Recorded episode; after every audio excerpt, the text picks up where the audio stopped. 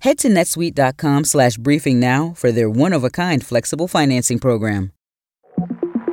Hello, from CNN, I'm Afoma DK with the five things you need to know for Wednesday, October 25th. The total number of votes cast is 429, of which the Honorable Mike Johnson of the state of Louisiana has received 220 votes. After three weeks of chaos, House Republicans have elected Congressman Mike Johnson to be their new Speaker. The challenge before us is great, but the time for action is now, and I will not let you down. Our mission here is to serve you well, to restore the people's faith in this House. Republicans voted unanimously for Johnson, while Democrats voted for their party leader, Representative Hakeem Jeffries. Johnson is a vocal supporter of former President Donald Trump and even helped his failed efforts to overturn the 2020 election. Johnson serves on the Judiciary Committee and the Armed Services Committee. And our K File team reports that he has a history of harsh anti gay language from his time as an attorney for a conservative legal group in the mid 2000s. Johnson brought a bill in support of Israel to the House floor today. The largest UN agency in Gaza said it will be forced to halt operations within a day if fuel is not delivered. That's what Tamara Al Rifai, spokesperson for the United Nations Relief and Works Agency, tells CNN.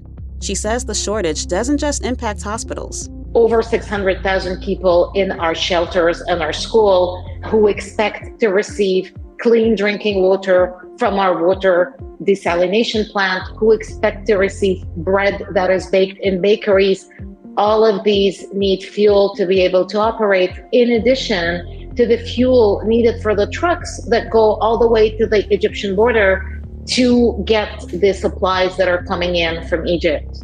Israeli officials have said that fuel is not being allowed into Gaza due to concerns that it'll end up with Hamas militants. But the UN spokesperson says there's a strict verification system in place for aid going into Gaza through the Rafah crossing to ensure this won't happen. A Pennsylvania judge reinstated all charges, including murder against Philadelphia police officer Mark Dial, who fatally shot 27 year old Eddie Irizarry during a traffic stop in August.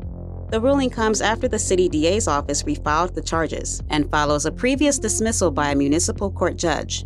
The case has garnered attention amid increased scrutiny of police use of force, particularly concerning people of color.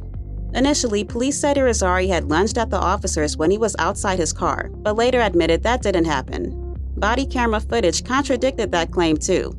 Dial's defense argued Irizarry had a knife, which officers could have mistaken for a gun. The prosecution pressed for first degree murder charges because the footage showed Dial approached the car with his gun drawn. A judge ordered former NFL player Sergio Brown to be held without bond in connection with his mother's murder, He's been charged with first degree murder and concealing a dead body. Brown went missing after his mother's death in September, but was taken into custody earlier this month. Prosecutors say he went to Mexico with possible plans to flee to Colombia, but was deported before he could get there. He was found with his mother's phone, iPad, credit cards, and bank cards, according to prosecutors.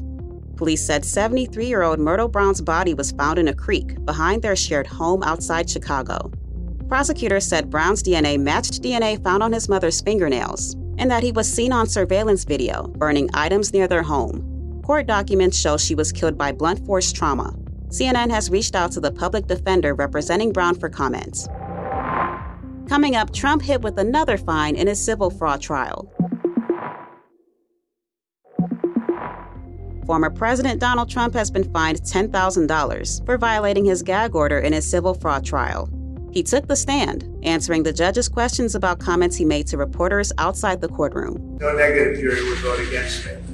But this judge will, because this judge is a very partisan judge, with a person who's very partisan sitting alongside of him, perhaps even much more partisan than he is.